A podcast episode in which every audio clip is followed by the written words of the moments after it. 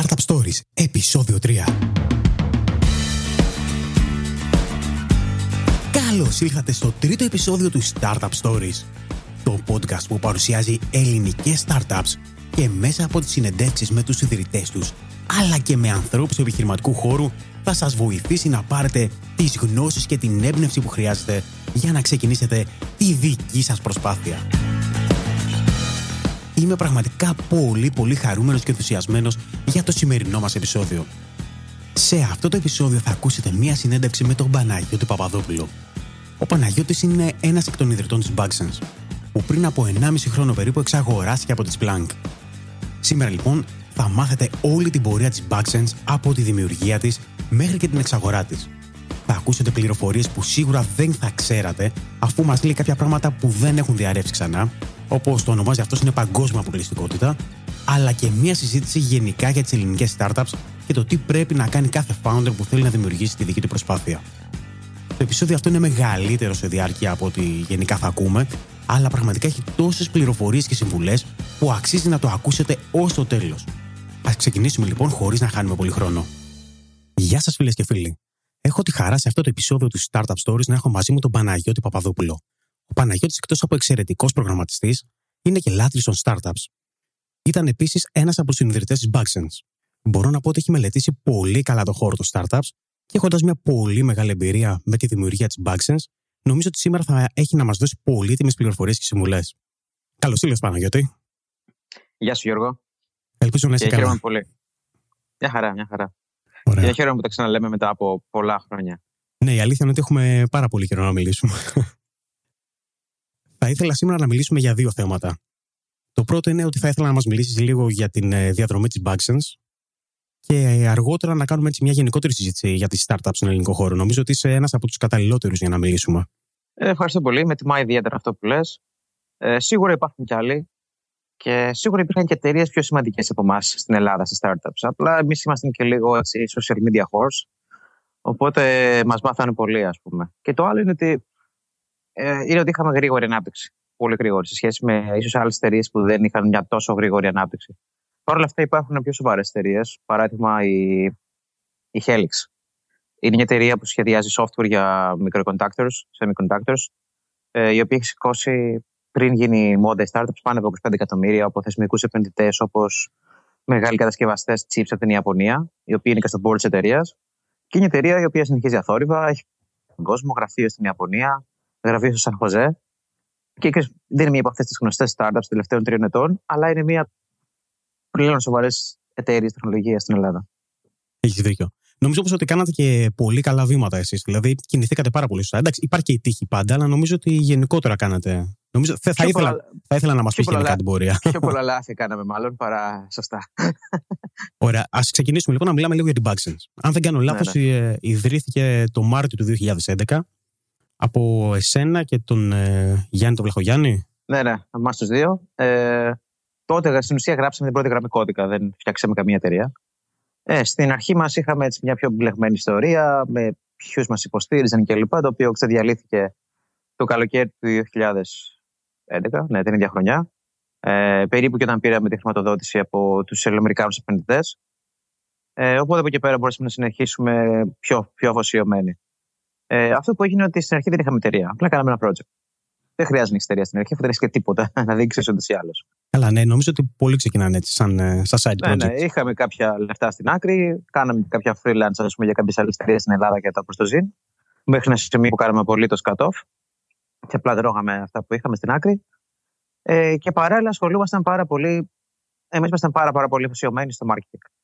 Ήμασταν και δύο developers, αλλά ήμασταν και δύο ας πούμε, λιγάκι social media horse. Οπότε.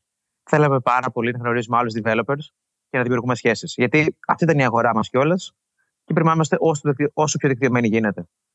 Για παράδειγμα, ας πούμε, ο Γιάννης είχε κολλήσει να κάνει μία γλώσσα προγραμματισμού για μουσική. Δηλαδή θα έγραφες μουσική σαν κώδικα. Το οποίο τι σχέση έχει με τον BugSense? Καμία.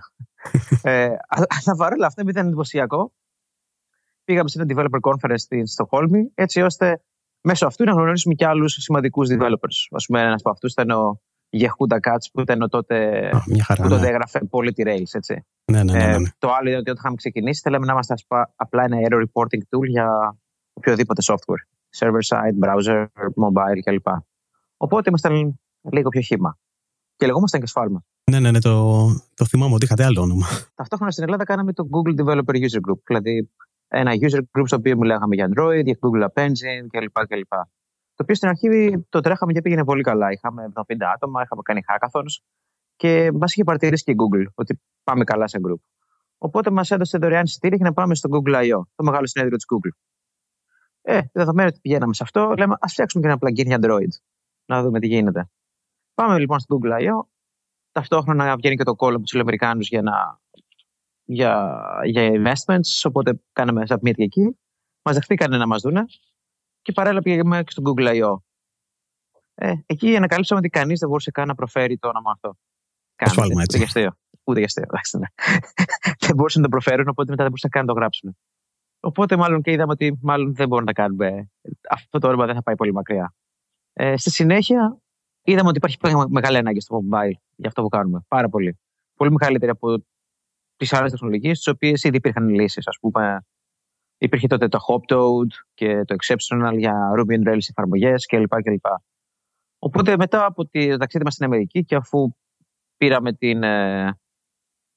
τη θετική απόφαση ότι θα υπάρξει funding από τους Αμερικάνους για να φτιάξουμε μια εταιρεία στην Αμερική, όχι στην Ελλάδα όμως, αποφασίσαμε να αλλάξουμε και όνομα. Οπότε πήγαμε σε sites όπως το Reddit, το Hacker News και λέμε παιδιά, έχουμε αυτό το όνομα, τι λέτε, είναι καλό να το αλλάξουμε. Και φυσικά οι απαντήσεις ήταν καλά στη λυθία, ας πούμε, μας ρωτήσατε κιόλας. Οπότε αλλάξαμε όνομα σε BugSense, το οποίο ήταν καλό μεν, πάρα πολύ καλό για αυτό που κάναμε, αλλά στη συνέχεια μετά από 2 χρόνια ανακαλύψαμε ότι μας περιόριζε, γιατί ήταν μόνο για bugs. Ενώ η εταιρεία είχε αρχίσει να επεκτείνεται πέρα από το χώρο των λαθών, αποκλειστικά, των crashes. Anyway, αλλάξαμε όνομα και αποφασίσαμε να κάνουμε focus μόνο στο mobile. Τίποτα άλλο. Ό,τι είχαμε φτιάξει για server-side εφαρμογές, το σκοτώνουμε και κάνουμε focus μόνο στο mobile. Στο οποίο έτσι είναι λογικό, δεν μπορεί να κάνεις τα πάντα. Ούτε μπορείς να συντηρήσεις πολλά plugins, ούτε μπορεί να κάνεις marketing και τα πάντα. Ότι είσαι τα πάντα για τα πάντα. Συμφωνώ. Νομίζω γενικά πρέπει να είσαι λίγο laser focus. Ναι. Να μην απλώνεσαι πολύ. Βέβαια, εμείς είχαμε το πρόβλημα ότι εγώ και ο Γιάννης δεν ήμασταν στην ουσία mobile developers. Οπότε πρέπει να βρούμε άλλους που ήταν καλύτεροι από εμάς και ξέρανε αυτή την εμπειρία. Οπότε κάπου εκεί φέραμε τον Κώστα τον Πολυχρόνη, ο οποίος ήταν ο πιο έμπειρος Android developer στην Ελλάδα και είχε μια μικρά διαδρομή μέσα από meetups κλπ. Αργότερα φέραμε τον Νίκο Τοντουμπέλη, ο οποίος δούλευε στην Adcom τότε και τώρα είναι στο Spotify. Οπότε μπορούμε να πούμε ότι το πρώτο άτομο που έφυγε από την ομάδα του BugSense πήγε στο Spotify. Όχι άσχημα. Σαν τους πρώτους μας mobile developers. Στη συνέχεια κάπου εκεί, δηλαδή το Σεπτέμβρη του 2011, ξαναήρθαμε στην Αμερική, προσπαθούσαμε να σηκώσουμε Series A, το οποίο ήταν πολύ δύσκολο, γιατί εμείς δεν είχαμε ιδέα πώς να φτιάξουμε μια ιστορία η οποία ήταν fundable. Είμαστε κοντά με μεγάλα fans, μιλήσαμε πραγματικά με πάρα πολλούς. Δηλαδή το πόσες φορές πήγα στη Sunhill, δεν το πίστευα ούτε εγώ και το ποια fans είδα. Αλλά παρόλα αυτά δεν είχα την ιστορία να πείσω ότι αυτό που φτιάχνουμε μια μεγάλη εταιρεία. Μια εταιρεία των 100 εκατομμυρίων. Και να πω την αλήθεια, δεν πίστευα ποτέ ότι θα γίνει κιόλας. Οπότε λίγο πολύ ξέρω θα φτιάξουμε κάτι πολύ valuable και κάποια άλλη εταιρεία θα το αγοράσει για 10-20 εκατομμύρια. Βέβαια, αυτό δεν είναι κάτι που θέλουν να ακούσουν οι θεσμικοί επενδυτές. Αυτό θέλουν να ακούσουν ότι θα φτιάξει εταιρεία 100 εκατομμυρίων, 1 δισεκατομμύριο. Αν και τις πιο πολλές φορές αυτό δεν γίνεται και γίνεται μια ξαγοράση 30 εκατομμύρια και παίρνουν τα λεφτά τους δύο φορές και ευχαριστημένοι είναι. Αλλά ήταν λίγο δύσκολο. Δηλαδή, όταν είσαι από την Ελλάδα, δεν έχεις βίζα, δεν είσαι εκεί συνέχεια. Στην Ελλάδα γίνεται ο χαμός. Είναι η πρώτη φορά που το κάνεις. Δεν έχεις άλλους φίλους να δεις ότι έχουν φτιάξει μεγάλες εταιρείες. Είναι λίγο δύσκολο. Είναι δηλαδή αυτό το cultural background που σε βοηθάει πάρα πολύ για να κάνεις αυτό το βήμα. Βέβαια αυτό τώρα έχει αλλάξει. Και βλέπω πολλούς. Βλέπω αρκετούς founders στην Ελλάδα που έρχονται και έχουν πιο μεγάλες φιλοδοξίες και ξέρουν προς τα που πάνε. Και αυτό γιατί έχει δημιουργηθεί μια εμπειρία στο ελληνικό οικοσύστημα τα τελευταία χρόνια, η οποία έχει διαχειριστεί. Οπότε, για παράδειγμα, πέρσι το Φεβρουάριο είχα βρει μια ομάδα από την Αθήνα που κάνει κάτι πάρα πολύ εντυπωσιακό. Βέβαια, δεν θα πω πιο πολλές λεπτομέρειες τώρα, γιατί θα ανακοινωθεί αργότερα. Και τους λέω: αφήστε τα όλα και ελάτε στην Αμερική να σηκώσετε από εκεί λεφτά. Πράγμα που έγινε και σηκώσανε 2,5 εκατομμύρια από ένα πολύ μεγάλο επενδυτή. Και γι' αυτό θα μάθουμε αργότερα με στη χρονιά. Αντίστοιχα, είχε έρθει ένα άλλο παιδί, γνωστός entrepreneur στην Ελλάδα. Μίλησε με 3 fans, τα οποία με όλους είχαν και δεύτερο και τρίτο ραντεβού. Αυτό δεν γινόταν πριν 3-4 χρόνια. Με τίποτα. Όχι. Στην Ελλάδα εσείς ψάξατε για χρηματοδότηση. Είχαμε πάει την πρώτη φορά στο πρώτο γύρο του Open Fund, πριν γίνει το Open Fund 2, δηλαδή τα Jeremy Funds, στο οποίο μας απορρίψανε λόγω. Οι επενδυτές τους δεν πιστεύαν ότι αυτό είναι κάτι που θα έχει traction, γιατί λένε ότι οι developers θα φτιάχνουν μόνοι τους. Οπότε εντάξει, στεναχωρηθήκαμε για 40 λεπτά. Αυτό ήτανε. Στη συνέχεια μιλήσαμε ίσως και με κανένα δυο fans από τον Jeremy, πιο πολύ έτσι ερευνητικά παρά να θέλουμε όντως να πάρουμε τα χρήματα. Έχοντας περάσει από τη Σάνχελ, δεν μπορούσαμε να δουλέψουμε αυτούς τους τύπους. Τώρα να σου ζητάνε projections για 5 χρόνια είναι κάτι που γελάει ο κόσμος. Εδώ πέρα ένα PowerPoint κάνεις. Οτιδήποτε είναι τόσο μακροχρόνιο είναι απλά guesstimates. Είναι υπηθία, ξέρω εγώ. Πρέπει να καπνίσεις κάτι για να τα γράψεις. Όχι συνήθως λάθος. Δεν υπάρχει καμία λογική. Ναι. Απλά δεν ξέρω το χείο που λες τόσο ξένο το τουρισμός, τόσα άτομα έρχονται εδώ πέρα. Θα ανοίξει η Ryanair ένα γραφείο. Να πας θα γίνει υπόσβεση. Γι' αυτό και high risk. Άμα μπορούσαμε να πούμε σε 5 χρόνια τι θα κάνουμε, δεν θα ήταν high risk. Νομίζω πολλά από τα fans τα ελληνικά, ίσως με ξέρεις το Open Fund, είναι απλά είτε τραπεζίτες ή πρώην golden boys της Βέλτιας, ας πούμε. Δηλαδή δεν έχουν καμία σχέση με startups. Και αυτό το βλέπουμε όταν από τις συμβουλές που δίνουν στους επιχειρηματίες, οι οποίες βασικά είναι ανύπαρκτες, και από τα connections, τα οποία είναι επίσης ανύπαρκτα. Δηλαδή έχω αρκετούς φίλους που έχουν πάρει λεφτά από κάποια από αυτά τα φάντες, έχουν έρθει στην Αμερική και δεν έχουν κάνει ούτε ένα introduction, ούτε ένα. Συνεπώς απλά έχουν κάποια λεφτά στην άκρη, τα οποία δεν τα δίνουν κιόλας. Αυτό είναι το και από εκεί και πέρα δεν έχω καμία διασύνδεση με το οικοσύστημα. Οπότε σου δώσει τα λεφτά, πέσει σε μεγαλώσεις. Το επόμενο βήμα πάλι μόνος θα το κάνεις, δεν μπορεί να βοηθήσει τίποτα. Δεν πρέπει να είμαστε αρνητικοί, δηλαδή ότι υπάρχουν ένα θετικό βήμα, αλλά κάποια στιγμή πρέπει να αναρωτηθούμε ποια είναι τα KPIs αυτών των funds, δηλαδή πόσες εταιρείες βάλαν λεφτά, πόσες θέσεις εργασίας δημιουργήθηκαν κλπ. Συχνά παραπονιούνται ότι οι Έλληνες επιχειρηματίες δεν είναι έτοιμοι και και πού θα δώσουν τα λεφτά μας και δεν υπάρχει κάτι ενδιαφέρον κλπ. Εντάξει, η αλήθεια είναι αυτή. Δεν υπάρχουν πολλά ενδιαφέροντα πράγματα στην Ελλάδα. Και τις πιο πολλές φορές πραγματικά βλέπουμε άτομα που είναι πολύ πίσω σε πολλά πράγματα. Αλλά παρόλα αυτά με το σωστό coaching και εμείς τα ξεκινήσαμε. Αν δεν είναι αυτό με το τι έλεγα τότε και τι παρουσιάσεις έκανα πριν 3 χρόνια, θα γέλαγα. Αλλά με σωστό coaching γίνονται τα πράγματα καλύτερα. Και ένα άλλο πρόβλημα που βλέπω σε πολλά από τα ελληνικά fans είναι ότι έχουν μια αλλεργία ίσως μερικές φορές στους. Σε μια εταιρεία που θα είναι όλοι technical founders. Αλλά το θέμα είναι το εξής, ότι ένας technical founder μπορεί να γίνει business. Μπορεί να μην γίνει πολύ καλός business founder, αλλά μπορεί να πάει την εταιρεία παραπέρα. Έχω δει εταιρείες στην Ελλάδα που έχουν πάρει χρήματα που είναι 7 business partners και ένας technical, ας πούμε. Και έχουν πάρει χρήματα. Αλλά πραγματικά δεν μπορούν να κάνουν τίποτα. Δηλαδή, δεν δίνετε λεφτά για tech startups. Θα τα δώσετε σε αυτούς που μπορούν να το φτιάξουν. Υπάρχει ένα πρόβλημα δηλαδή. Από ό,τι καταλαβαίνω από αυτό που λες, γενικότερα υπάρχει ένα πρόβλημα με τις χρηματοδοτήσεις στην Ελλάδα. Κοίταξε, ας σταθούμε στο θετικό ότι υπάρχουν. Ναι, υπάρχουν πλέον. Ναι, έχεις δίκιο. Γιατί όταν ξεκινήσατε εσείς ήταν ελάχιστα που μπορούσατε να κάνετε τότε. Νομίζω όμως ήταν και καλό το ότι πήγατε στις Ηνωμένες Πολιτείες. Νομίζω τελικά ότι. Ναι, γιατί ήταν μια κλωτσιά. Φύγε. Δεν έχεις τίποτα εδώ, πήγαινε εκεί. Και είναι κάτι που δεν το πολύ βλέπω σε τόσο πολύ στις τωρινές startups. Δηλαδή να ταξιδεύουν. Βλέπω, έχουμε δει πολλές, να φτιάχνουν μεγάλα γραφεία, να κάνουν τη ζωή τους οι founders κλπ. Εμείς υπήρχαμε στιγμές που μπορεί να είχαμε μείνει με 300 ευρώ ή να είμαστε στην Αμερική και να μην έχουμε λεφτά να νοικιάσουμε αυτοκίνητο και να πηγαίνουμε τα ποδήλατα στο Silicon Valley, σε μια πολύ μεγάλη περιοχή, και να πηγαίνεις ραντεβού καταϊδρωμένος. Νομίζω αυτό το stay hungry, ας πούμε, stay foolish, λιγάκι δεν το βλέπω τόσο πολύ. Για να μιλήσουμε για την BugSense, εσείς τελικά πόσα rounds χρηματοδότηση πήρατε? Κανένα, μόνο ένα. $100,000. Αυτό που κάναμε είναι ότι κάποια στιγμή, μόλις βλέπαμε ότι τα πράγματα δεν πρόκειται να πάρουμε Series A anytime soon, έπρεπε να βγάλουμε pricing. Το οποίο το βγάλαμε και τον πρώτο μήνα, τον Γενάρη του 2012, από τις 17 Γενάρη που το βγάλαμε, το θυμάμαι ακριβώς της ημερομηνίας, βγάλαμε $1,700 εκείνο το μήνα. Και το επόμενο μήνα 3.000. Αλλά εντάξει, όταν είχαμε ήδη μια ομάδα, ας πούμε, τότε ήμασταν στα 6 άτομα, το ενίκιο στο collab, του servers στην Google κλπ.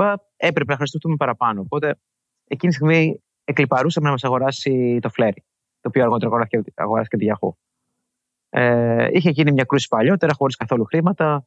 Μετά ξαναπροσπαθούμε να το ζεστάνουμε. Δεν έγινε τίποτα. Και λίγο αργότερα κάνουμε ένα OEM deal με μια εταιρεία που λέγεται Airpush. Αυτό ήταν ένα advertising network στο Los Angeles.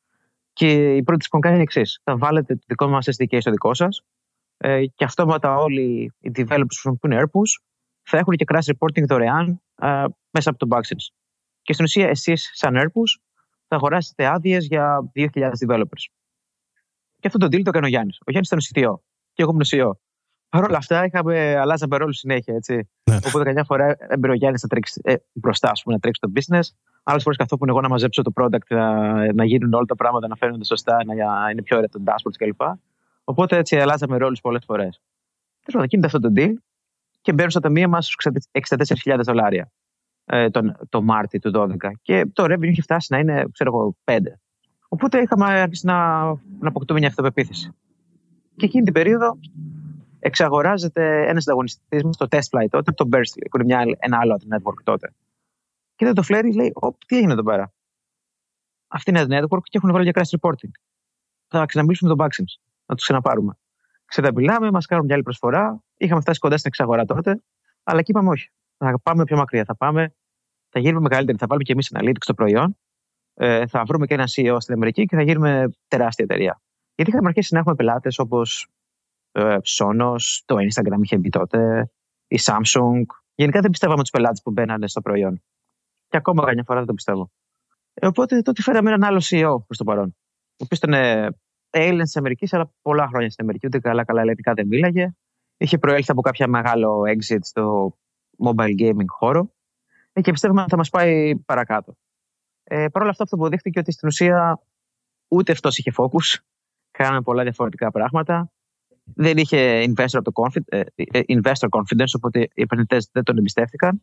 Αλλά δεν έφτιαξε και την ομάδα. Δεν έφτιαξε την ομάδα να έρθει στην Ελλάδα, να μας γνωρίσει, να κάτσουμε μαζί. Δηλαδή τον ανθρώπινο παράγοντα τον αγνόησε. Ο τύπος ήταν CTO πριν, δεν ήταν CEO. Και αποδείχθηκε πέντε ότι δεν μπορεί να είναι CEO. Όμως μας έφερε και μια άλλη κυρία για να τρέξει τα operations της Celeste. Οπότε η οποία ανέλαβε το support, ανέλαβε τα λογιστικά μας, τα νομικά μας κλπ. Κάποια στιγμή αργότερα ξαναπηγαίνω στην Αμερική να δουλέψω με τον Μάικ και μετά από ένα μήνα αυτός παρατείται. Άμα είχε δώσει διάφορα σημάδια και πιο πριν θα φύγει. Και εκεί με πιάνει ισπανικός. Είχαμε μείνει με $8,000 στην τράπεζα. Λέω εντάξει, αν φύγει σε Λεστ, δεν μπορούσα να ξαναλάβω όλα τα λογιστικά, τα νομικά και όλα αυτά. Και είμαστε λίγο πολύ στα τελειώματα. Αυτό πότε ήταν? Το Σεπτέμβρη του 2012. Παρ' όλα αυτά, οι πελάτες αρχίζουν να παίρνουν πιο πολλοί πελάτες. Το revenue ανέβαινε 20% το μήνα, αλλά ήταν ακόμα στα $13,500. Οπότε δεν μπορούσε να πληρώσει μια ομάδα 12 ατόμων που ήμασταν τότε. Ταυτόχρονα, ξέρω παράδειγμα, ήθελε η JP Morgan Chase, η δεύτερη μεγαλύτερη αμερικανική τράπεζα, να γίνει πελάτης μας, η οποία ζητούσε την Άρτα και τα Γιάννενα, ήθελε άτομα για security, δικλείδες ασφαλείας, μπλα. Και εμείς λέμε: δεν έχουμε τίποτα, δεν μπορούμε να κάνουμε τίποτα. Αυτό είναι το προϊόν, αυτή είναι η όρη. Άμα θέλετε, πάρτε το. Και το παίρνουμε. Anyway, κάπου εκεί ανανεώνω τη συνεργασία μας με το Airpush. Οπότε μπαίνουν πολλά λεφτά στο ταμείο της εταιρείας και αποκτούμε ακόμα μεγαλύτερη αυτοποίθηση. Και τώρα λέμε: ωραία, έχουμε runway. Εντάξει, δεν είχαμε ποτέ κέρδη, έτσι. Απλά ήμασταν cash flow positive. Λέμε: εντάξει, τώρα έχουμε χρήματα, θα επενδύσουμε, θα προχωρήσουμε και όλο μας το focus τώρα θα είναι στις πωλήσεις. Και όντως καθόμαστε εγώ, η Ράνια και η Celeste και σχεδιάζουμε ένα πλάνο, ας πούμε, για να αυξήσουμε τα conversions online, έτσι. Δεν είχαμε πολιτές, τα πάντα ήταν online. Και αυτό το πλάνο αποδίδει. Και αρχίζει το revenue να αυξάνεται 20-25% κάθε μήνα από εκεί και μετά. Από εκεί πέρα είχαμε βγει πλέον σε ένα ανωδικό κανάλι. Ανεβαίναμε διαρκώς. Βέβαια, πάντα είχαμε το φόβο των ανταγωνιστών μας, οι οποίοι είχαν σηκώσει $7 εκατομμύρια το Crashlytics τότε, $19 το Criticism. Και ήταν εδώ πέρα, έτσι. Είναι αλλιώς να είσαι σε meetup στην Αμερική, να έχεις πολιτές εδώ, on the ground. Και τώρα μια ομάδα από την Ελλάδα, οι οποίοι ναι, με πληρωνόμασταν στην Αμερική, αλλά στην ουσία ήταν σαν να πετάμε βελάκια από την Ευρώπη να φτάσουμε στην Αμερική. Παρ' όλα αυτά, συνεχίζουμε και κάπου εκεί γνωρίζουμε και έναν Ιάπωνα. Μας βρίσκει αυτός δηλαδή online. Και αυτός δηλαδή είναι η μεταπολιτής μας στην Ιαπωνία. Και εκεί είχαμε πολύ μεγάλο ενθουσιασμό. Δηλαδή, θα είχαμε στην ουσία ανθρώπους στην Ιαπωνία να κάνουν support, να κάνουν πωλήσεις και είναι μια τόσο διαφορετική αγορά και μιλάμε για πολύ μεγαλύτερα deals από αυτά που θα μπορούσαμε να φανταστούμε. Και καινούργια αγορά, έτσι. Ούτως ή άλλως, ναι. Το pricing που είχαμε εμείς ήταν λίγο παιδικό. Ήταν απευθυνόταν σε developers αποκλειστικά. Θα μπορούσαμε γενικά να είχαμε ζητήσει την υπηρεσία πολλά χρήματα από τους μεγαλύτερους πελάτες. Δηλαδή, τώρα να έχεις μια τράπεζα σαν την JP Morgan και να πληρώνει $3,500 το χρόνο, είναι αστείο. Βέβαια, εκεί θα ήθελα να πω ότι π.χ. κάποτε είχαν δοκιμάσει και από ό,τι έμαθα να βάλουν BugSense στην Alpha Bank και λένε: όχι, δεν πρόκειται να βάλουμε. Έχει πολλά security προβλήματα. Βέβαια, πώς γίνεται να έχει security προβλήματα για την Alpha και όχι για την JP Morgan Chase, η οποία έχει τουλάχιστον 500 άτομα που είναι security, δεν το κατάλαβα ποτέ. Anyway. Τα παράδοξα της Ελλάδος μερικές φορές. Ναι. Οπότε, Κάναμε τον deal με τους Ιαπωνέζους, κάναμε το partnership και κάπου εκεί παίρνουμε και ένα email. Γεια σας, είμαι ο Σέντουρ, είμαι corporate developer από το Splunk. Βλέπουμε τι έχετε κάνει, μας ενδιαφέρει πολύ να τα πούμε κλπ. Εντάξει, και επειδή εμείς είχαμε καεί πολλές φορές με funding, με εξαγορές κλπ. Λέμε εντάξει. Ωραία, θα τα πούμε. Θα έρθω το Μάιο στην Αμερική, γιατί μας είχε καλέσει Google να έχουμε booth στο Google IO, το οποίο ήταν και τρομερή ας πούμε, τιμή για μας, γιατί για να πάρεις booth στο Google IO, μόνο η Google μας είχε καλέσει. Δεν μπορείς να πληρώσεις και να έχεις ένα booth, όπως άλλες εκθέσεις. Οπότε δηλαδή θα βρεθούμε όταν έρθω εκεί.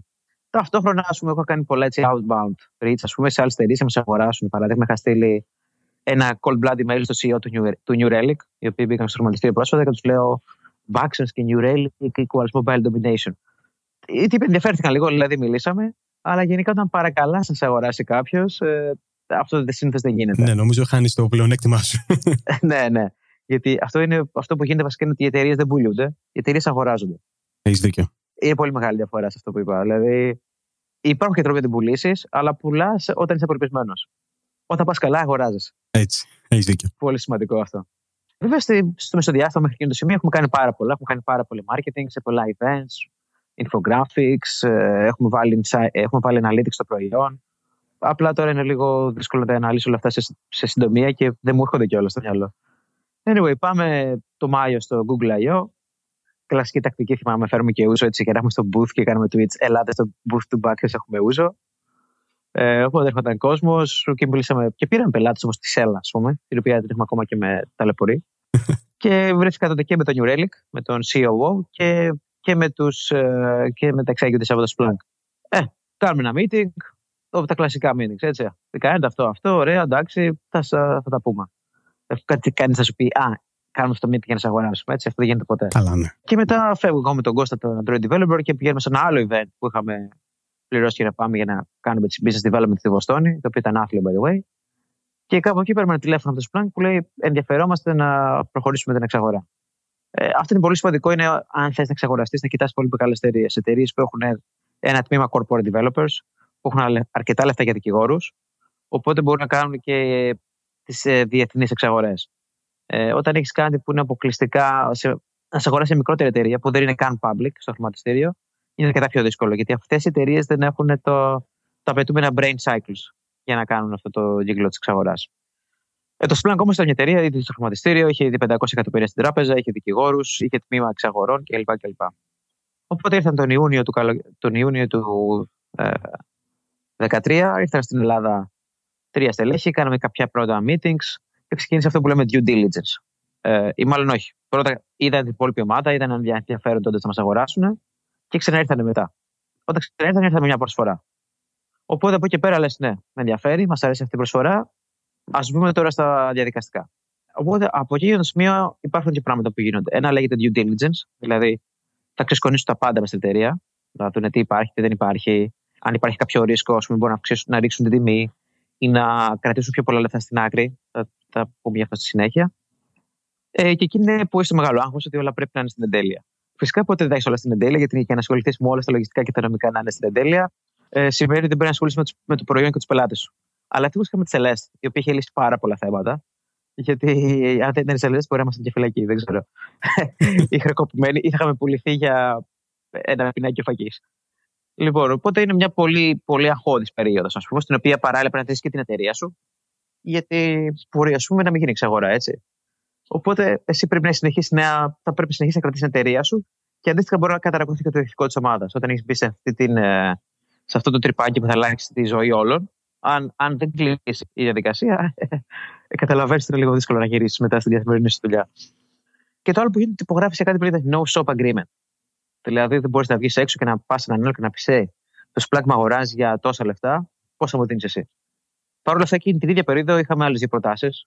Μία ήταν από τη Xamarin, την εταιρεία που κάνει τα cross-platform tools, και από τη Hewlett-Packard. Τώρα αυτά είναι παγκόσμια αποκλειστικότητα, έτσι. Που ενδιαφέρει να τους λέω: παιδιά, συγγνώμη, και με την IBM είχαμε μιλήσει και την περίοδο. Τους λέω: συγγνώμη, δεν μπορώ να σας πω τίποτα αυτή τη στιγμή.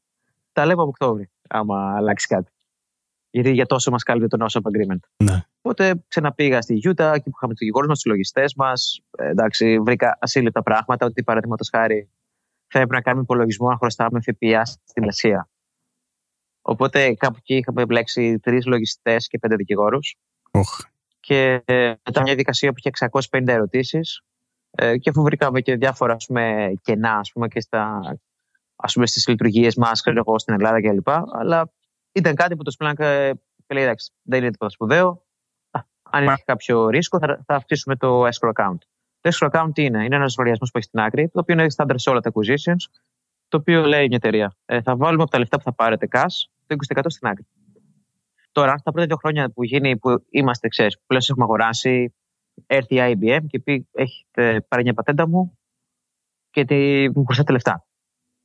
Όλα αυτά μετά που θα πρέπει να πληρωθούν θα φύγουν από το escrow account.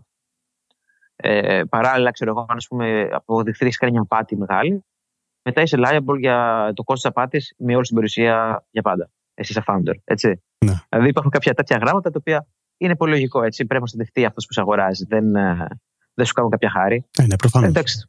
Προφανώς και φυσικά δεν έχει βρεθεί ακόμα τίποτα τέτοιο. Οπότε περιμένουμε να πάρουμε το υπόλοιπο escrow account το Σεπτέμβρη. Οπότε κάπου εκεί κατά κάποιο τρόπο μέσα σου ολοκληρώνεται η εξαγορά. Οπότε ρυθμίσαμε το escrow account και εντάξει, επειδή ήταν και μια νομοθεσία όπως την Ελλάδα, η οποία ξέρεις, μπορεί να έρθει η εφορία να σου πει: α, δεν έχεις κόψει εκείνη την απόδειξη για κάτι που έχεις αγοράσει. Οπότε τους είχαν συμβουλεύσει να αυξήσουν το escrow account από την PwC που έκανε τον έλεγχο. Ενώ συνήθως το escrow account είναι 15, λόγω της διεθνής συγκυρίας και ειδικά τώρα στην Ελλάδα που είναι λίγο πολύπλοκα τα πράγματα, έχει πάει στο 25. Στην Ελλάδα και σωστά να τα έχεις κάνει όλα, πάλι σε κυνηγάνε. Οπότε υπογράψαμε 25 Σεπτέμβρη του 2013, υπογράψαμε και τυπικά. Οπότε έγινε μεταφορά των χρημάτων από την εξαγορά του cash τότε και γίναμε και όλοι υπάλληλοι του Splunk UK Greek Branch. Έτσι, δεν μεταφερθήκαμε στην Αμερική τότε, γιατί το να σε πάρουν με τη Visa είναι μια άλλη διαδικασία. Οπότε στην ουσία το υποκατάστημα μας στην Ελλάδα έγινε υποκατάστημα της Splunk της θηγατρικής στην Αγγλία. Αυτό δεν το ήξερα. Ναι, ναι. Οπότε συνέχισα να είμαστε στην Ελλάδα μετά από αυτό για 5-6 μήνες ακόμα, σαν θηγατρική του Splunk στην Ελλάδα. Παρ' όλα αυτά όμως το branch έκλεισε μετά από 6 μήνες, γιατί βγάλαμε Visa σε όλη σχεδόν όλη την ομάδα και μεταφερθήκαμε στην Αμερική που δουλεύουμε πλέον από το HQ στο Σαν Φρανσίσκο. Φυσικά τώρα η διαδικασία μιας συγχώνευσης είναι μια άλλη συζήτηση. Ίσως πρέπει να κάνουμε δεύτερο podcast για να το αναλύσουμε πώς είναι τα dynamics μέσα σε μια μεγαλύτερη εταιρεία, τι περιμένουν, αν υπάρχει στρατηγική, ποια είναι αυτή η στρατηγική. Όταν ειδικά είσαι σε κάτι πολύ διαφορετικό που είναι software as a service και σε μια εταιρεία που παραδοσιακά πουλάει on-premise software με πολιτές και όχι online, υπάρχουν πολύ διαφορετικές δυναμικές. Αλλά στην ουσία μας αγοράσαν για να πάει και το Splunk προς τα εκεί. Οπότε είναι πάρα πολλά πράγματα που πρέπει να κάνεις. Φυσικά είσαι νέος. Για μερικούς είσαι νέος ή κάτι καινούριο και σε ακούνε, για κάποιους άλλους είσαι. Τι προσπαθεί να μας πει αυτός τώρα. Οπότε θα έλεγα μάλλον κάνουμε άλλο ένα podcast να αναλύσουμε τι γίνεται αφού εξαγοραστείς. Αυτό είναι και πολύ φυσικά, ωραία. Χαρά μου. Εξαρτάται από διαφορετικές εταιρείες. Ίσως μια μεγάλη εταιρεία στην Google έχει άτομα που αναλαμβάνουν μόνο το integration των acquisitions. Εμείς ήμασταν το πρώτο. Οπότε ήμασταν και κάποιο στον πειραματόζωο.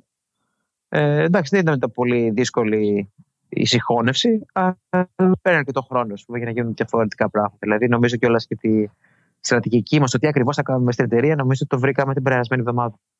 Αρκετά. Μετά την εξαγορά. Ναι, τα πράγματα στις μεγάλες εταιρείες δουλεύουν λίγο διαφορετικά. Ναι, το ξέρω. Δηλαδή, σκέφτεσαι ότι τα executives λένε: α, ωραία, πρέπει να έχουμε και τα δεδομένα από mobile. Αυτό. Να το προδιαγράψουμε για το επόμενο version, ναι, το οποίο θα βγει σε 1 χρόνο. Τώρα, τι θα πει αυτό, δηλαδή, τι είσαι mobile APM, είναι απλά να πάρουμε δεδομένα οτιδήποτε από το mobile και απλά να τα βάλουμε μέσα. Θα φτιάξουμε ένα προϊόν που θα τα αναλύει όλα αυτά και θα το πουλάμε σε μια premium τιμή. Δεν υπήρχαν διάφορες ιδέες, διαφορετικές ιδέες που θα γίνει. Ήρθαν νέα executive στην εταιρεία το τελευταίο τρίμηνο, φέραν νέες ιδέες. Οπότε κατασταλάξαμε σε κάτι καινούριο, σε κάτι πιο συγκεκριμένο μάλλον, όχι κάτι πιο καινούριο, πριν 10 μέρες. Οπότε τώρα έχω να ξαναγράψω πράγματα που έγραφα για μήνες, να ξανακάνω όλα σε 10 μέρες. Ωραία. Εσείς μετά την εξαγορά δεσμεύεστε με τη Splunk να μείνετε για κάποιο διάστημα εκεί? Όχι. Η Splunk γενικά ήταν μια εταιρεία που λειτουργούσε πολύ καλή την πίστη σε πολλά πράγματα. Δηλαδή δεν μας έδεσε σε τίποτα. Μόνο υπήρχε ένα no compete για μένα και το Γιάννη. Δεν μπορούμε να πάμε σε μια εταιρεία που κάνει mobile analytics. Εντάξει, λογικό. Για επόμενα 2 χρόνια. Αν και αυτό δεν γίνεται enforceable στην Καλιφόρνια.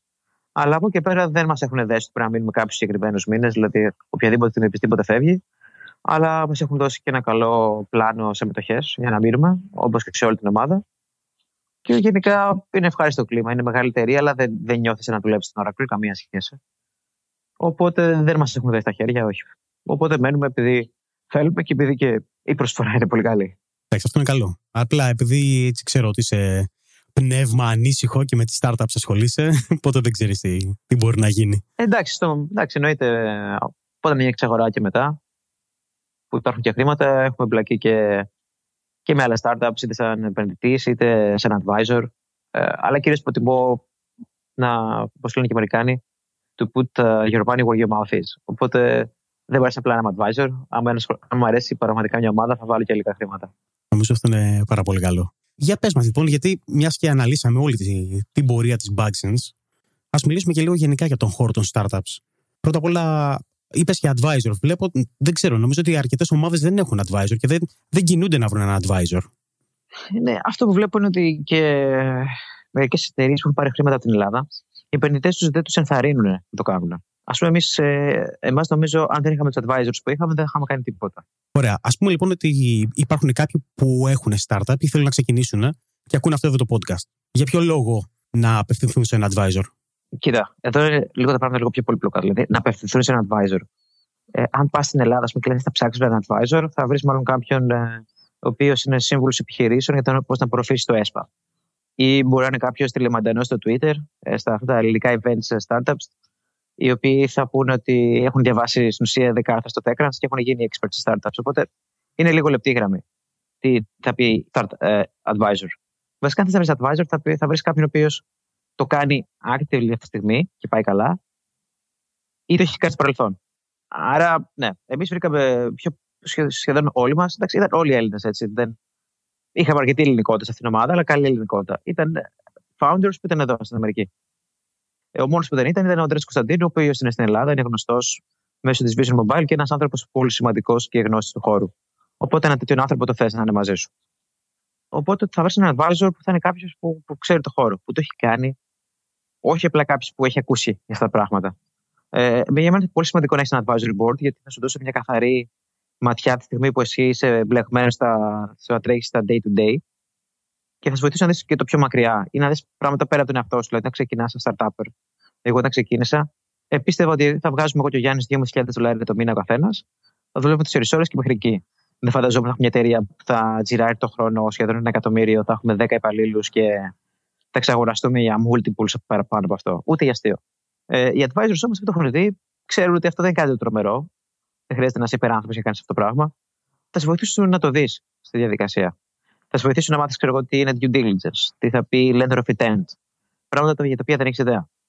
Θα σε βοηθήσουν να καταλάβεις ίσως τους ρόλους μιας εταιρείας, ειδικά αν δεν έχεις δουλέψει σε μεγάλη εταιρεία. Θα σου πούνε τι είναι product management, τι είναι engineering, τι είναι marketing, θα πει sales κλπ. Δηλαδή αυτά τα functions, εγώ δεν τα είχα στο μυαλό, δεν θα δουλέψει ποτέ σε μεγάλη εταιρεία.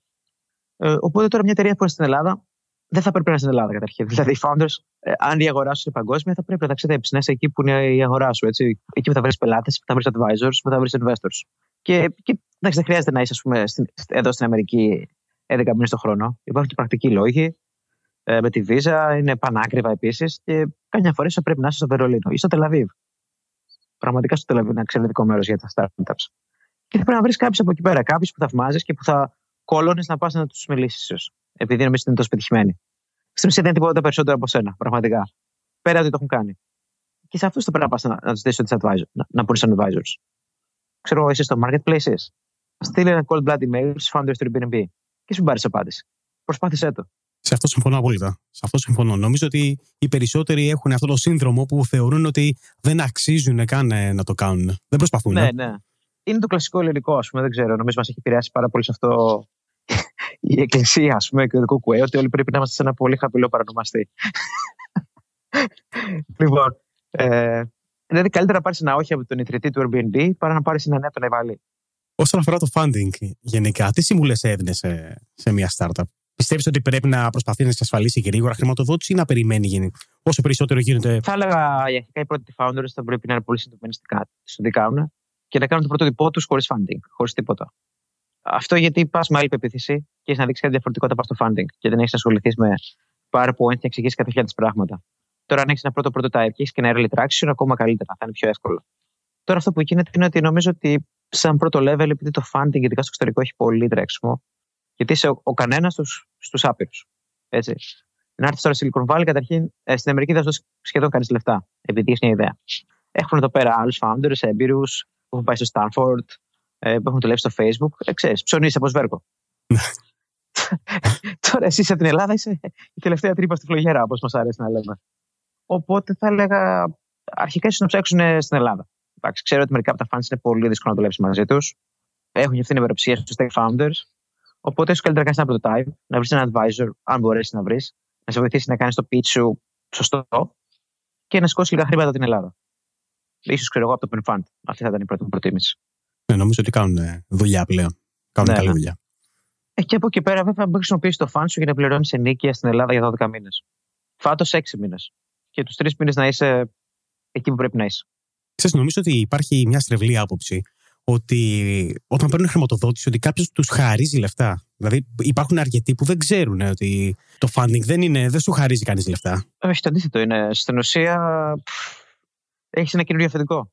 Έτσι είναι. Και βλέπω δηλαδή αρκετούς οι οποίοι το πρώτο πράγμα που κάνουν είναι να τρέχουν για funding. Ίσως και χωρίς ότι χρειάζονται. Δηλαδή, είναι σε ένα επίπεδο που δεν έχουν προϊόν, που μπορούν να φτιάξουν τουλάχιστον ένα prototype και απλά τρέχουν με την ιδέα γύρω-γύρω για να βρουν μια χρηματοδότηση. Εντάξει, αυτό δεν είναι παθογένεια του ελληνικού συστήματος και στην Αμερική έτσι ακριβώς είναι τα πράγματα. Και όσο πιο cool είσαι, όσο πιο γνωστούς ξέρεις, όσο πιο μέσα σε κάποιον κύκλο, θα σηκώσεις 30 εκατομμύρια και θα έχεις ένα PowerPoint. Δηλαδή, έχω ακούσει ιστορία εδώ στην Αμερική για κάποιον που θέλει να πουλάει drones και τι έκανε. Και πήγε ένα έτοιμο drone εδώ από τα μαγαζιά από τη Sprint. Και έβαλε το δικό του αυτοκόλλητο και πήγε σε VC meeting έτσι. Και είχε βρει έναν τύπο πριν μια εβδομάδα και του λέει: Στάσαι στο στιό μου. Δηλαδή αυτά γίνονται παντού έτσι. Όπου υπάρχει. Έλληνας ήταν. Όχι. Όπου υπάρχει. Εντάξει, ας μην νομίζουμε ότι μόνο οι Έλληνες έχουν τέτοια θέματα. Δεν είμαστε οι πρώτοι στον κόσμο, ούτε στην απάτη. Είμαστε σε μεγάλο επίπεδο, αλλά παντού έτσι είναι τα πράγματα λίγο πολύ.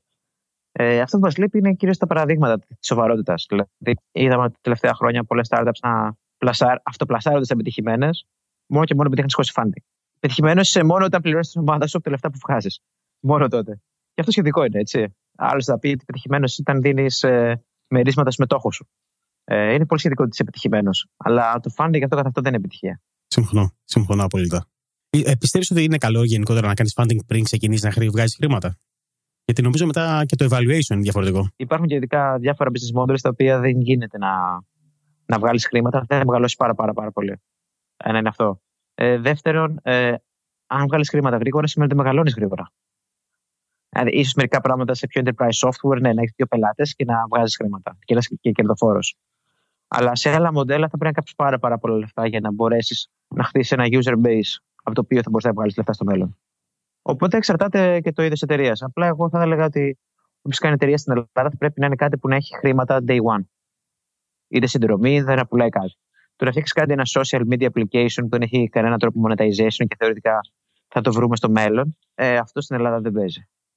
Νομίζω ότι αυτό είναι πολύ σημαντικό γιατί είναι πάρα πολλοί οι οποίοι φτιάχνουν mobile applications ή social media έτσι, applications και νομίζουν ότι θα βγάλουν λεφτά, θα γίνουν το επόμενο Facebook, θα γίνουν το επόμενο. Αυτά έχουν πεθάνει όλα αυτά. Δηλαδή, εντάξει, εδώ το Foursquare δεν μπορεί να τα βγάλει πέρα. Θα βγάλει κάποιος στην Ελλάδα, θα φτιάξει κάτι τέτοιο. Δηλαδή, είναι αστείο. Ή ξέρω εγώ, photo sharing applications. Υπάρχει το Instagram. Τέλος. Εντάξει, απλά νομίζουν όλοι θα κάνουν το επόμενο. Δεν μπορώ να καταλάβω για ποιο λόγο, αλλά. Εντάξει, είναι πιο εύκολα αυτά που θα καταλάβεις, είναι πιο sexy. Απλά. Εντάξει, ίσως μια καλή προσπάθεια να κάνεις το 22, ας πούμε, και σε αποτύχεις. Ούτως ή άλλως είναι στο παιχνίδι κι αυτό. Και το άλλο θέμα είναι τι να κάνεις. Enterprise software. Ποιος δουλεύει σε εταιρεία στην Ελλάδα και να δει τις ανάγκες ενός enterprise? Δεν υπάρχουν καλά μεγάλες εταιρείες. Για να μπεις, θα μπω μέσα, ας πούμε, και θα ξέρω τι είναι το single sign-on, ας πούμε. Το enterprise single sign-on, ας πούμε, Okta. Το πιο πιθανό εταιρεία να δουλεύεις στην Ελλάδα δεν έχουν καμία υποδομή για τίποτα. Οπότε, πού να δεις τα σοβαρά εργαλεία για enterprise, π.χ. Okta, Splunk. Εντάξει, βέβαια υπάρχουν πελάτες στο Splunk στην Ελλάδα. Υπάρχουν, το έχω τσεκάρει. Βέβαια υπάρχουν και πιο μεγαστές πληροφορικής, μπορεί να δει 5 πράγματα, ειδικά σε developer tools, ας πούμε. Νομίζω ότι υπάρχουν άτομα που έχουν εκτεθεί σε αυτό το περιβάλλον και θα μπορούσαν να δούμε πιο πολλά καινοτομικά πράγματα από εκεί, ας πούμε. Ξέρω πώς στην Ελλάδα χρησιμοποιούν Box για storage, για content management. Τώρα, ας πούμε, το Box έχει. Εγώ θα έλεγα αυτό, ότι αυτό που πρέπει να κάνει κάποιος είναι να φτιάξει μια μικρή εταιρεία. Να πει θα είμαστε 3 άτομα και θα βγάζουμε το μήνα 20.000 και θα χρησιμοποιήσουμε μια μεγάλη πλατφόρμα και θα φτιάξουμε έναν ντόν πάνω σε αυτή. Και αυτό μπορεί να είναι το Box, μπορεί να είναι το Jira, όλα τα προϊόντα της Atlassian. Γιατί υπάρχει ένα μεγάλο installation base αυτών των προϊόντων και είναι εταιρείες που έχουν λεφτά. Και θα δώσουν λεφτά για να γίνουν πιο productive. Οπότε σε ένα κανάλι διανομής και σίγουρα έχεις ένα πελατολόγιο που χρησιμοποιείται αυτό το προϊόν και σε ένα λογικό extension από εκεί και πάνω. Δεν μπορείς να φτιάξεις τα πάντα από την αρχή.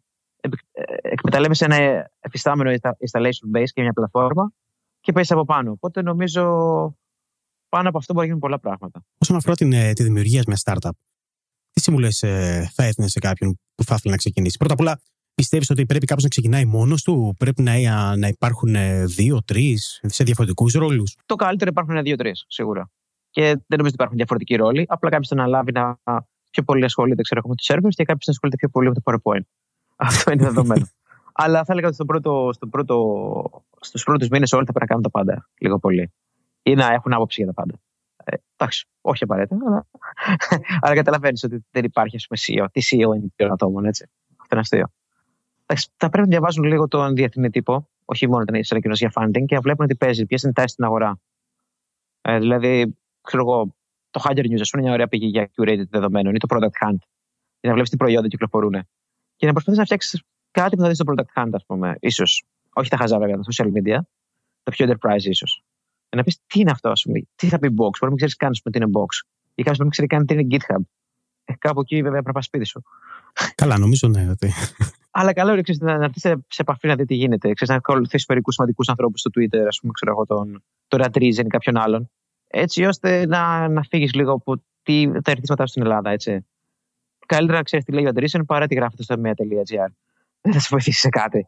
Οπότε καλό καταρχήν να ανοίξεις τα ερεθίσματά σου και να, αυτό είναι σημαντικό για μένα, τεχνολογικά να είσαι άρτιος. Τα πάντα. Δηλαδή, τεχνολογικά να μπορείς να πεις ότι θα μου έρθει μια ιδέα, θα μπορώ να τα φτιάξω. Τέλος. Και όπως βλέπεις, μιλάω πρώτα από την άποψη του tech founder, ας πούμε, γιατί πιστεύω ότι και αυτοί είναι αυτοί που μπορούν να φτιάξουν πραγματικές startups. Tech startups, έτσι. Δεν είναι απαραίτητα το άλλο, αλλά είναι σπάνιο να δούμε κάποιον που έχει καθαρά από ένα business background να μπορεί να αντιληφθεί πλήρως τη τεχνολογία και να καταλάβει τι μπορεί να φτιάξει η τεχνολογία. Υπάρχουν βέβαια λαμπρές εξαιρέσεις, ξέρω εγώ, όπως είναι ο Μιχάλης Ογκώντας του Φόρκη, το οποίο δεν είναι προγραμματιστής, αλλά αντιλαμβάνεται ακριβώς τι χρειάζεται να φτιάξει. Και έχει φτιάξει μια πολύ καλή ομάδα και εκτελούν σε πολύ καλό επίπεδο. Παρ' όλα αυτά, νομίζω ότι tech founders έχουν κάνει λαμπρά πράγματα, όπως είναι ο Παπαδάκης, Πόλφης, ο Γλέζος, Transifex, ο Κουτουβέλης, Intel.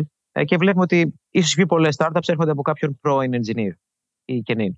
Σε αυτό συμφωνώ πολύ καλά, μιας και εγώ είμαι engineer γενικά. Θεωρώ ότι είναι πολύ σημαντικός ο ρόλος σου και αν μπορείς να φτιάξεις κάτι, είσαι μόνο εσύ. Βέβαια, αυτό που λέμε πολλές φορές engineer στην Ελλάδα είναι ότι δεν μπορείς να φτιάξεις ένα PowerPoint, ας πούμε, μετά να πούνε τι value δίνεται, ποιο πρόβλημα λύνεις. Δεν ξέρω, φίλε, εγώ engineer είμαι, εγώ το έφταξα. Και κάπου εκεί του λες, εντάξει.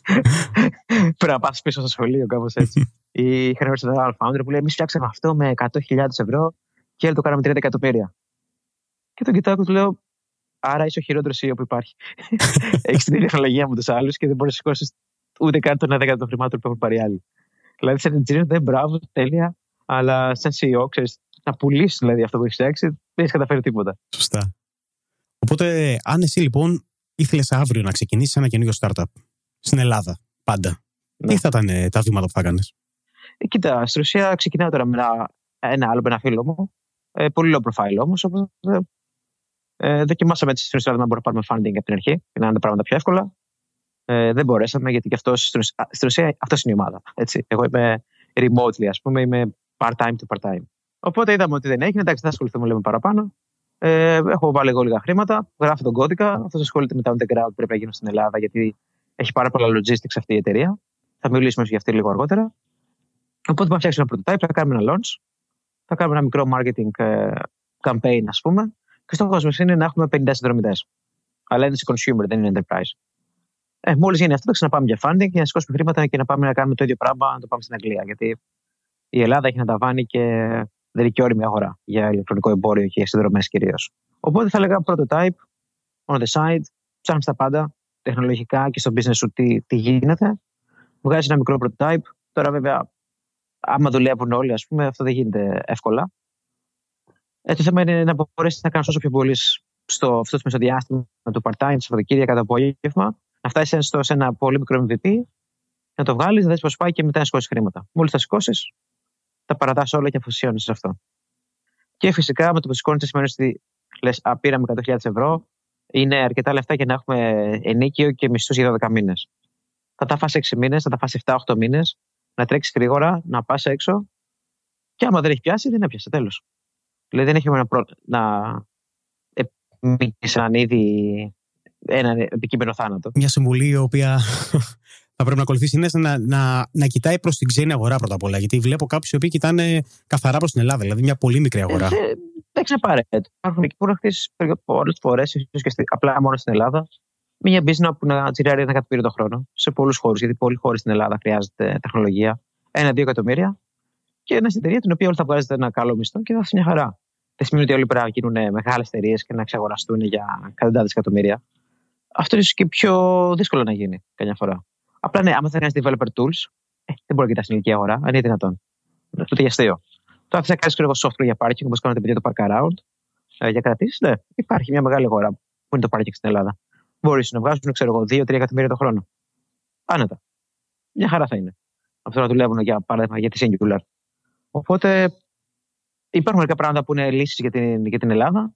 Κάποια άλλα πράγματα πρέπει να είναι international. Έτσι. Δεν υπάρχει άλλη λύση. Λοιπόν, νομίζω ότι έχουμε πει πάρα πολλά. Έχουμε ίσως ξεπεράσει, βλέπω εδώ πέρα, κοντά στα λιγότερο από 50 λεπτά. Παναγιώτη, πραγματικά σε ευχαριστώ πάρα πολύ για τον χρόνο σου. Θες να πεις λίγο στο Twitter που μπορεί να σε ακολουθήσει κάποιος? Ναι, μπορείτε να με ακολουθήσετε στο Twitter στο Panos G, JW. Δεν τουιτάρω τόσο πολύ πλέον, αλλά θα χαρώ να δεχτώ ερωτήσεις. Σε ευχαριστώ πάρα πολύ και ελπίζω να τα ξαναπούμε. Αυτός ήταν λοιπόν ο Παναγιώτης Παπαδόπουλος. Νομίζω ότι πραγματικά ο Παναγιώτης μας έδωσε πολλές πληροφορίες. Στα σχόλια της εκπομπής που θα βρείτε στο startupstories.gr/3 θα βρείτε όλα τα links τόσο για τη Splunk όσο και για τον Παναγιώτη Παπαδόπουλο. Κλείνοντας, θα ήθελα να ζητήσω τη βοήθειά σας. Αν σας άρεσε το podcast αυτό, τότε θα το εκτιμούσα ιδιαίτερα αν το κοινοποιούσατε σε κάποιο από τα κοινωνικά δίκτυα που συμμετέχετε. Επίσης, θα βοηθούσε πάρα πολύ το αν γράφατε μία κριτική στο iTunes. Μπορείτε να βρείτε τη σελίδα του podcast στο iTunes στη διεύθυνση startupstories.gr/iTunes. Θέλω να πω ένα μεγάλο ευχαριστώ σε όλους όσους με έχουν βοηθήσει κοινοποιώντας το Startup Stories, αλλά και σε εσάς που ακούτε αυτό το podcast. Επίσης, θέλω να ευχαριστήσω τόσο το επιχειρό.gr όσο και το xblog.gr για τη βοήθειά τους προβάλλοντας το Startup Stories μέσα από τις σελίδες τους, αλλά και τα παιδιά της κοινότητας φοιτητών του Τεχνολογικού Ιδρύματος Μακεδονίας Θράκης που από την πρώτη στιγμή αγκάλιασαν την προσπάθεια αυτή. Αν πιστεύετε ότι έχετε να προτείνετε κάποιο startup το οποίο θα άξιζε να δούμε, τότε θα χαρώ να μου στείλετε ένα μήνυμα. Μπορείτε να συμπληρώσετε τη φόρμα επικοινωνίας στη διεύθυνση startupstories.gr/propose. Τέλος, σας περιμένω στην επίσημη ομάδα του Startup Stories στο Facebook να μιλήσουμε τόσο για το επεισόδιο αυτό, όσο και γενικά για τον χώρο των startups. Στο επόμενο επεισόδιο θα ακούσουμε τον Γιάννη Κασιώτη από την ομάδα του Park Around να μας μιλάει τόσο για την εταιρεία, όσο και για πολλά ακόμη ενδιαφέροντα πράγματα. Μέχρι την επόμενη εβδομάδα λοιπόν, σας εύχομαι να είστε και να περνάτε καλά.